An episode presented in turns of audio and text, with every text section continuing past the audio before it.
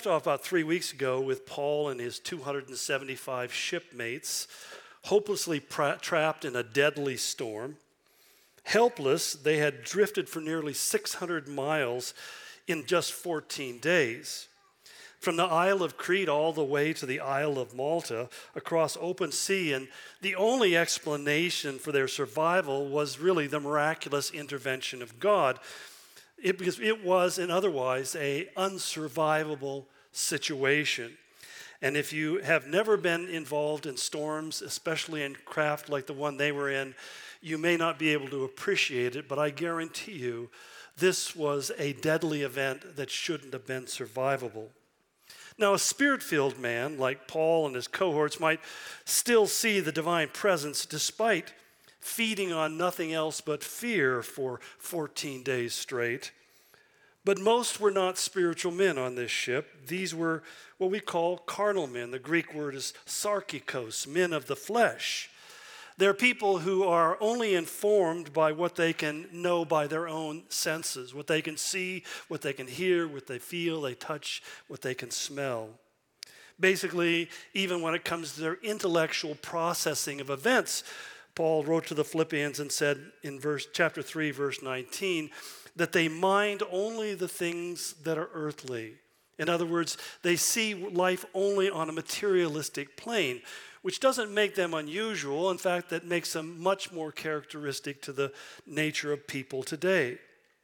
But their senses have become even more dull because of terror, because of hunger, because of sleeplessness. And the only hope they clung to is that which is common to most people who are in difficult situations. You try to figure out how can I save myself? It's rare that we say that I expect God by some divine deliverance to step into my moment. Oh, we may throw up foxhole prayers. But in reality, that's what they are. They're just Hail Marys, if you will, to God, hoping that, uh, hoping against all hope that somehow He will rescue us. But even men who do such praying scarcely believe that it will actually make a difference. We only find that it's faith in the one true God Faith that He is capable of seeing us through things in a way that makes it undeniable that God is both in control of the good things that happen in our life as well as sometimes the bad things. Excuse me, I, I brought back a, Middle Eastern virus with me that if you'd like me to share with you, I will. I better hang on to this. This is where we find most of us and where our struggles begin. We see circumstances that are hard to manage and hard to understand, and even harder for us to believe that a good God could let something so bad happen to us and still remain a good God with good purposes in mind. And part of the problem we have is that God often chooses great to display his great power by putting us in the grip of great problems. And we don't appreciate it.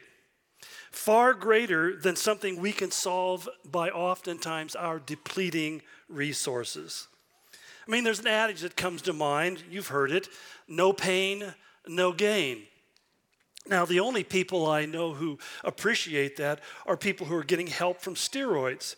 But for the rest of us, it's not something we're attracted to. In fact, I would say it's a concept for most people is unfamiliar to them, even amongst many Christians. It's overly familiar to those of us who, though, understand what Jesus said in Matthew 16 24. He said, If anyone wishes to come after me, and that's the key word wishes. If you, you really want to follow after him, I mean, there's a lot of people who are Christianized and who are churchianized and, and, and profess to be Christians, but they don't really want to follow Jesus. They would like to wear the necklace, but they don't want to carry the cross. And he says that if you want to come after me, he says, you must deny yourself, take up your cross, and follow me. For whoever wishes to save his life shall lose it and whoever loses his life for my sake shall find it. This is the great exchange that God calls us into. That when I come to Him as a follower, in the truest sense, it means that I am willing to exchange the life that I am trying to live in this world for the life that He has for mine. and the internalized conflict that many of us have is we're trying to have it both ways. And I'm not saying some of us, I mean all of us, myself included, we want to have it both ways. You know, I, I want to go to Israel and have beautiful weather, and I want to come back to Spokane and have beautiful weather. And I'm not getting it both ways. It's not just one, one of Jesus' many hard sayings, because there were many that were hard, that many of his early followers complained about, but it's also an essential truth if one is really going to live life effectively. You see, this teaching rubs many Christians and many churchians, I would say, wrong. I mean, frankly, it flies in the face of our most positive forms of popular Christianity that teach us that if you just have enough faith, you can attain unlimited health and wealth and happiness with, without any hardships. It's a the- theology that the Apostle Paul called mythos, or our word myth. But when he said it, it meant something that was an invented falsehood. It was a, he called it a hollow and deceptive teaching. In fact, the King James called it science, falsely so called. It's fake science. It's human tradition where you find that cultural trends influ- influence how we see things, and it's based simply upon, he said, the elements of this world. In other words, you look at world, the world only in terms of materialistic dynamics, and you say to yourself, I want my life to always be healthy, wealthy, and wise. What can I do to navigate that?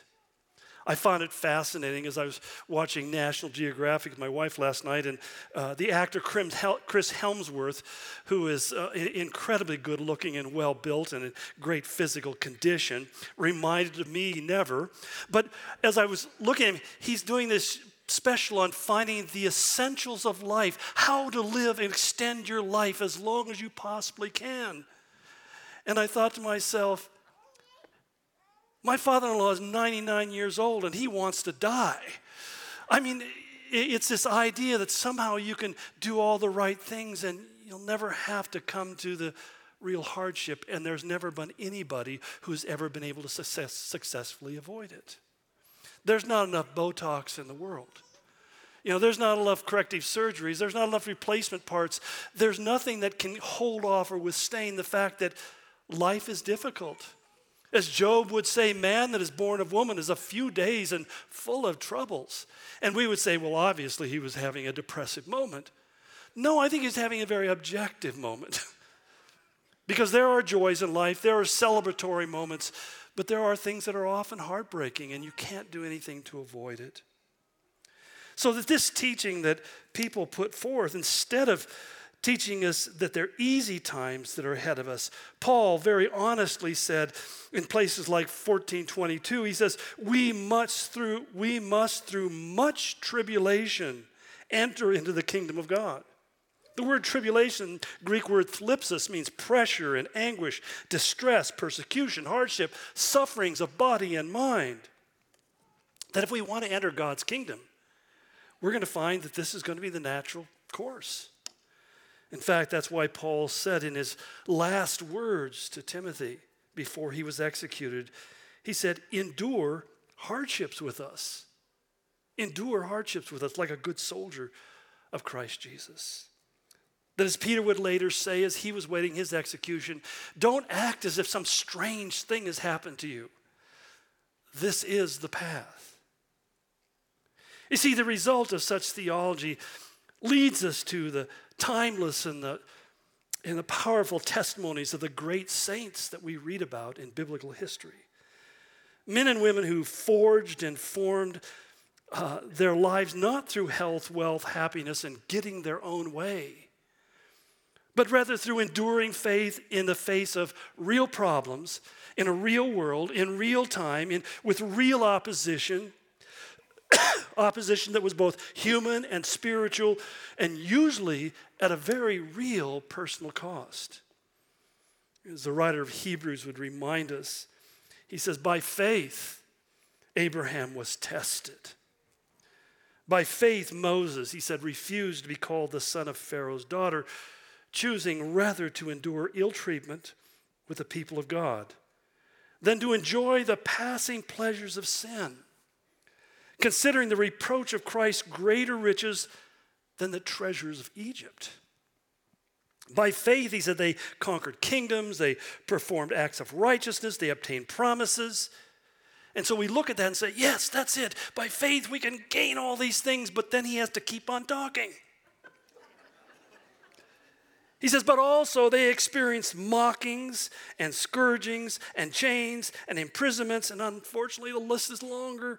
And they were stoned and they were sawn in two, which is what happened to Isaiah. He was literally cut in half with a sword or a saw. They were tempted, they were put to death with a sword, being destitute and afflicted and ill treated, wandering in deserts and mountains and caves and holes in the ground, and all these having gained approval through their suffering of faith. You see, even Paul, the great preacher, evangelist, prophet, and healer, admitted to the Philippians, I have suffered the loss of all things and count them but rubbish in order that I may gain Christ. He says, Brethren, join in following my example and observe those who walk according to the pattern you have in us. For many walk, of whom I'm often told you, and now tell you, even weeping, they are the enemies of the cross of Christ. It's an amazing statement because he's talking about people within the church. They're the enemies of the idea of the cross of Christ. They teach a crossless Christianity, whose end, he says, is destruction, whose real God is their appetite. Their appetite. It's interesting. What really drives them from moment to moment is what they want to consume. In modern times, this has been both the great witness of the church and also the great weakness of the church.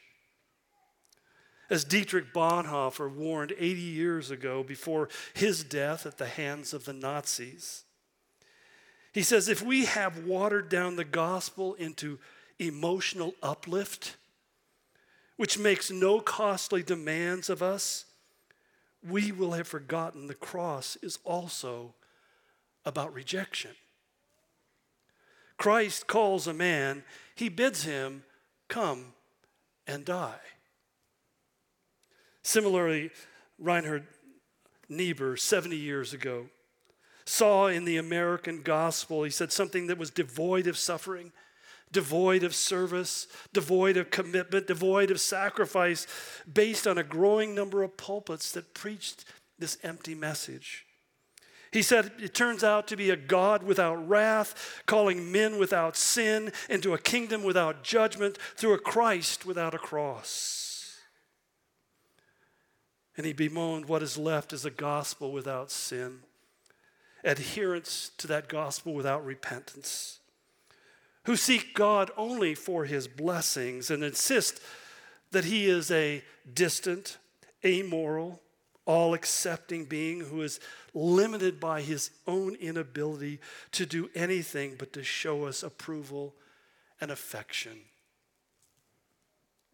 Effectually, they're turning Matthew 16 24 on its head so that it bears no resemblance to the cross or the Christ of the Bible. It flies in the face of what the writer of Hebrews called that great cloud of witnesses surrounding us who urge us to lay aside every encumbrance and the sin which easily entangles us and let us run with endurance the race that is set before us. You see, these saints that went before endured not because they wanted to win at life, but because they wanted to find something more rare and more precious than simple success, which lasts for a moment. They were looking for what Jesus said rest for their souls. In Matthew 11, he, Jesus said, Come to me, all you who are weary and heavy laden, and I will give you rest. How will he give us rest? Take my yoke upon you and learn from me. For I am gentle and I'm humble in heart, and my yoke is easy and my load is light. I love the way that W.E. Vine explained it in his expository dictionary of New Testament words. He says, Christ's rest is not a rest from work, but in work. Not a rest of inactivity, but of the harmonious working of all faculties and all affections, because each has found in God the ideal sphere for its satisfaction and development. Found in the ideal sphere of being in God. This fact explains alone how men like Polycarp or even men like Tyndale allowed themselves to be burned alive at the stake rather than recant their faith in Christ. It explains, even in modern times, how people like Richard and Sabina Wurmbrand would accept imprisonment and torture for 14 years under the communists because they simply insisted that Christianity and communism were incompatible and therefore could not be serving at the same time. You have to serve one, you can't serve both masters. Or even less known saints, saints, men like Roddy Edmonds, who in 1945, as a major sergeant in the U.S. Army and the 101st Airborne, was captured at the Battle of the Bulge and put into a prison camp with 1,275 other soldiers who had been caught by that surprise attack. As the highest ranking non com, he was in charge of all of those 1,275 soldiers. So when the commandant, the Nazi commandant, ordered him to only call revelry to the parade ground the next morning for the Jews, I only want Jews on the parade ground. That Edmonds complied Sort of. I'll read how the story goes. It said Edmonds had all 1,275 prisoners appear. In a fury, the German commandant rushed up to Edmonds and placed his pistol against Edmonds' head and demanded that he identify the Jewish soldiers under his command. Instead, Edmonds responded, We are all Jews here and told the commandant if he wanted to shoot the Jews, he would have to shoot all the prisoners. He then warned the commandant that if he harmed any of the, the prisoners, he would be prosecuted after the war, which was soon coming to an end, for war crimes. And since the Geneva Convention required prisoners to give only their name, rank, and serial number, religious was not required. And the commandant backed down. Later, it was found out that he saved the lives of over 200 men who were Jews. His story was never told. He died without even telling his own children. Which is remarkable because when his son found his diaries after his death and was reading through it, he read this account and then he began searching out other people and he found other soldiers said, Yeah, that's exactly what happened.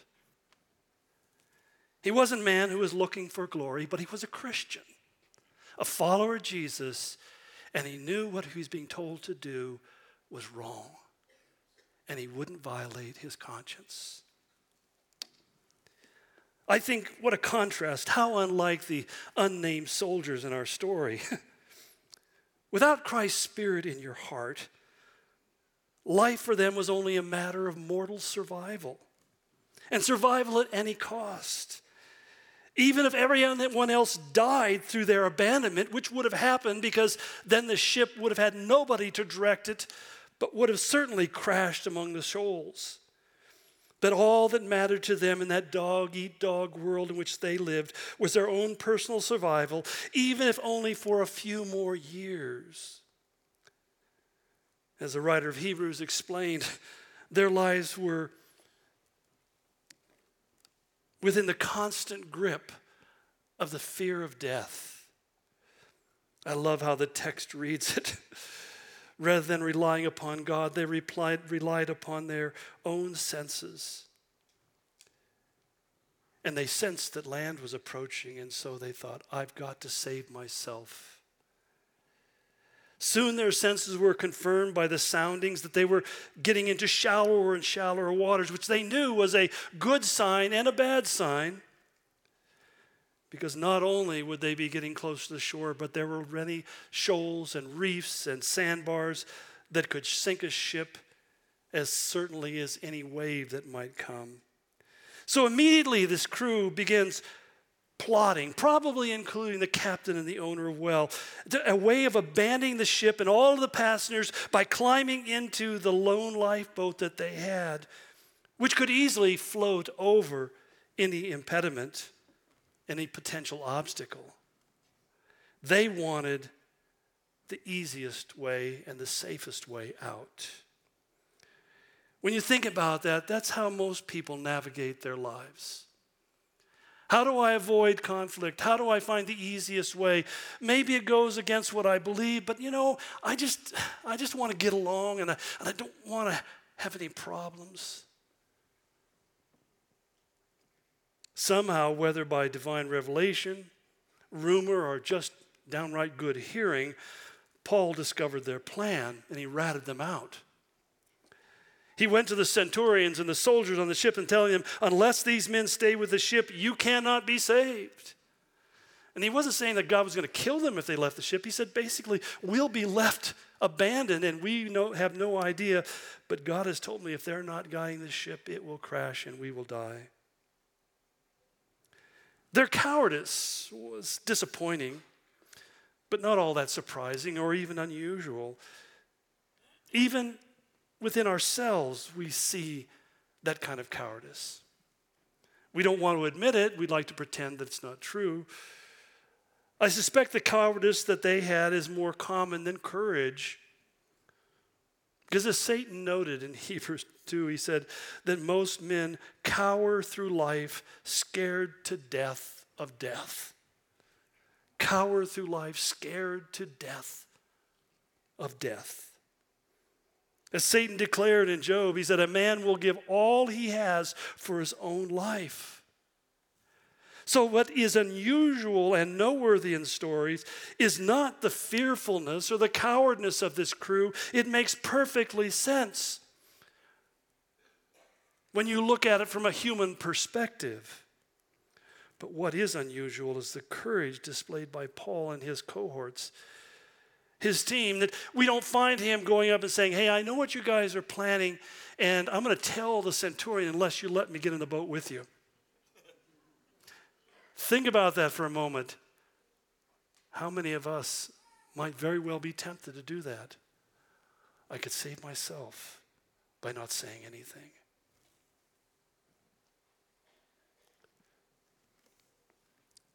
I think about Roddy Edmonds, who could have said, I can save myself by not t- by, by telling the Jews they had to go out by themselves. I could save more by betraying the Jews. And then they applaud me and said, Well, what else, cho- what other choice you had? You had to make some kind of compromise. It was out of your hands. You made the right choice.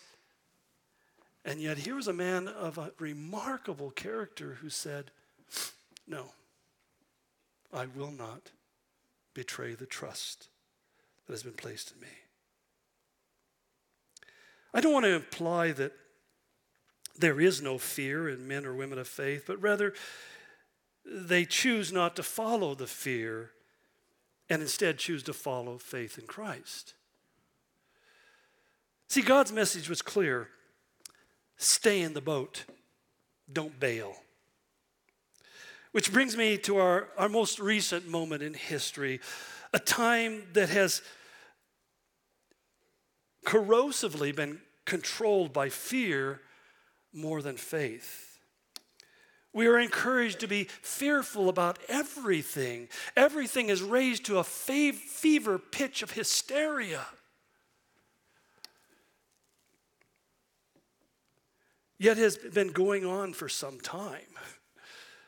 It's been over the last decade, we've seen brave souls like Barronelle Stutzman from Tri Cities here, in fact, or Jack Phillips from Colorado, uh, or Lori Phillips, another uh, artists who have been sued and fined and harassed and financially destroyed by our own state and federal governments and courts because they simply say they are unwilling to sell their creative gifts in support of the LGBTQ agenda.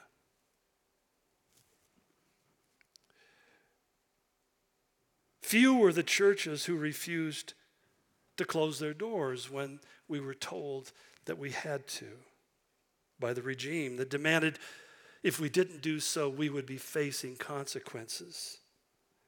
That after all, churches weren't essential, although pot shops, bars, and other pleasure services like gambling and casinos, they were essential services so they could stay open,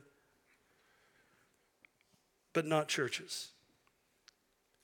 To the point of being so ludicrous and extreme that you were told that you had to, if you wanted to come to church, you had to schedule an appointment to attend. And you had to sign a hold harmless agreement in case you got COVID and died on the way up to the pew. And you had to sit six feet from each other. And you had to be masked and sprayed and dimpled. And I mean,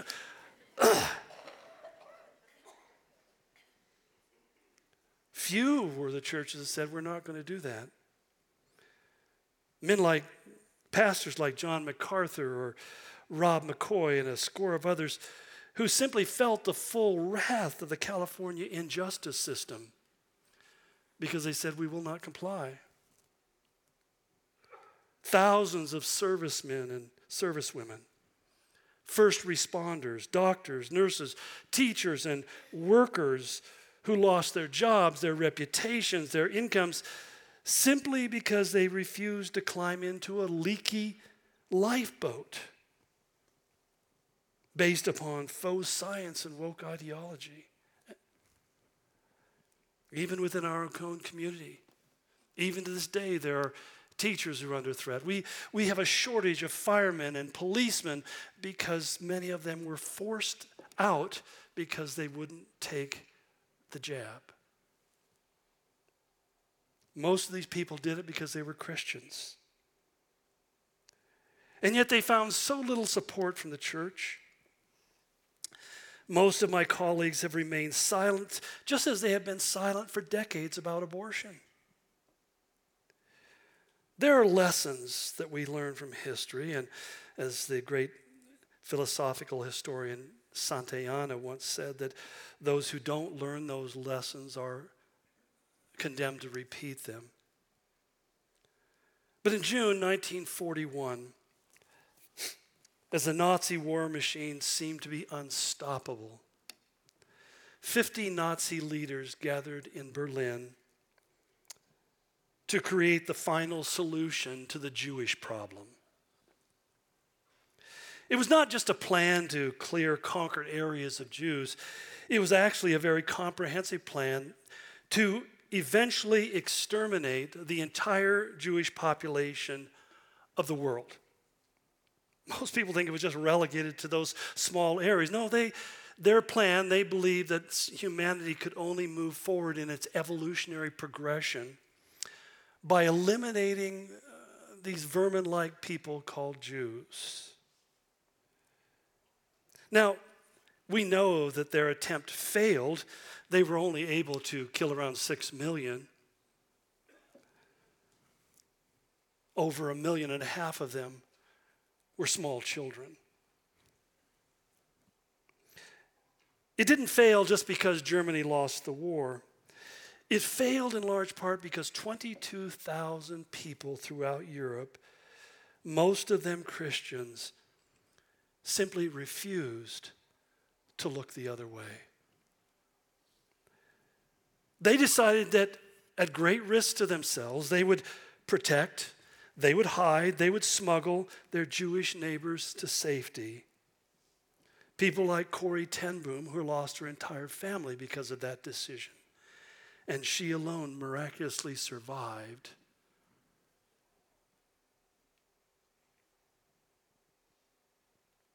Many lost their lives, many lost their fortunes.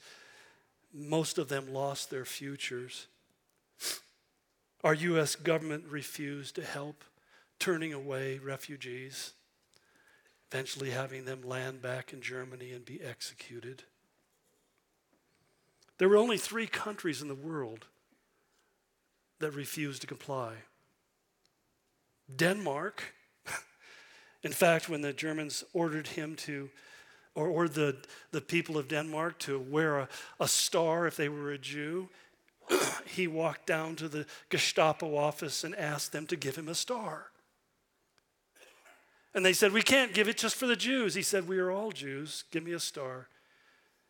And so they decided not to give anybody a star so that the Jews in Denmark were spared identification. Little country of Albania, which was mostly Muslim, only had 200 Jews in it, but they just simply said, We won't do it. And they smuggled 200 Jews into Switzerland where they would be safe. Bulgaria, who had a fascist government, just simply said, the people said, We refuse. It violates our Christian commitments, and we will not obey the law. Don't hear much about that, do we? You see, they chose to stay in the ship of faith and not climb into the leaky lifeboat of unbelief.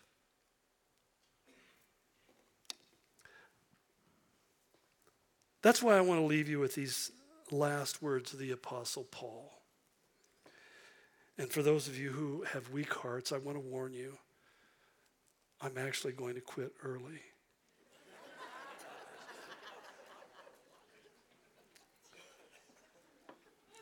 Don't worry, it's not going to become a trend. but I want to read you the last words of the Apostle Paul. When he said in 2 Timothy 4, he says, I solemnly charge you in the presence of God and of Christ Jesus, who is the judge. Christ, who is the judge. In an age where we talk about, oh, Jesus, he's so loving. Well, I don't doubt that at all. The fact I'm saved proves that he's loving. I think I'm a very unlovable person, generally speaking. But he's also a, a just judge who cannot ignore sinful, willful, habitual, rebellious disobedience against God. He's going to judge the living and he's going to judge the dead. In other words, there's consequences to my behavior in this world, and there's consequences even eternally. And by his, he's going to do it by his appearing and by his kingdom that he has established even now. And if you are a follower of Christ, you are part of his kingdom. He is your king.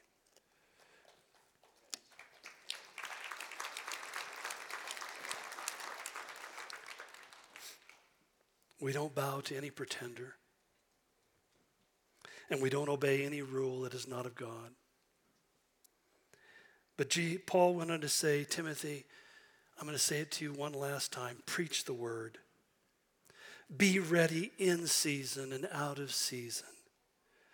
Reprove, rebuke, exhort with great patience and instruction. For the time will come when they will not endure sound doctrine. But wanting to have their ears tickled, they will accumulate for themselves teachers in accordance with their own desires and will turn away from the truth and turn aside to mythos, to myths, imaginary beliefs, things that on their face are fallacious. And they'll tell you to believe in it. But you, he said, be sober in all things, endure hardship, do the work of an evangelist, and fulfill your ministry.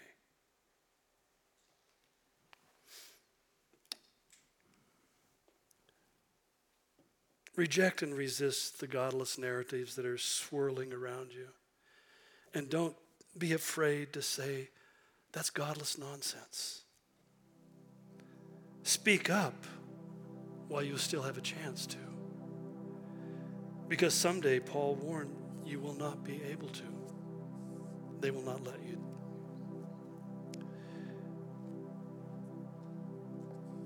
Let's pray.